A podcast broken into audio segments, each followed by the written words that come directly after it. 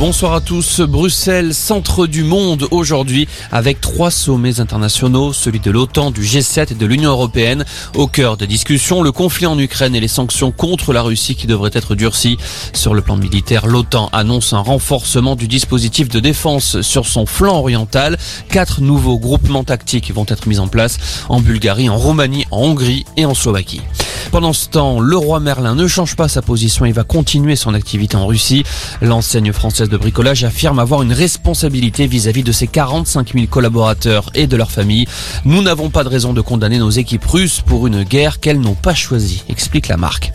Valérie Pécresse, testée positive au coronavirus, la candidate des Républicains à la présidentielle annonce poursuivre sa campagne à distance et dans le respect des règles sanitaires. Elle précise que toutes les réunions sont maintenues grâce à la mobilisation de son équipe. Valérie Pécresse devait participer ce soir à une émission politique sur France 2. La crise sanitaire, justement, le rebond du nombre de tests de dépistage se confirme en France. La semaine dernière, près de 3 millions de tests ont été validés par un professionnel de santé, un nombre en hausse depuis maintenant 15 jours. Alors que la majeure partie des restrictions sanitaires ont été levées, le gouvernement mise sur un rebond des contaminations jusqu'à la fin du mois. Une enquête ouverte en Suisse après ce drame à Montreux. Quatre Français d'une même famille sont morts après une chute du septième étage d'un immeuble.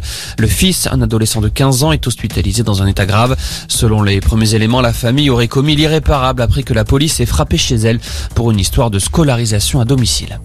Et puis, la nation va reconnaître leurs exploits. Les sept Français sacrés champions olympiques et paralympiques d'hiver à Pékin vont être décorés de la Légion d'honneur. Ce sera notamment le cas de Quentin Fillon-Maillet, Justine Brezas-Boucher ou encore Arthur Baucher. Décorer les médailles olympiques n'est pas nouveau puisque la tradition a été initiée par le général de Gaulle. Voilà pour l'essentiel de l'info. Excellente fin d'après-midi.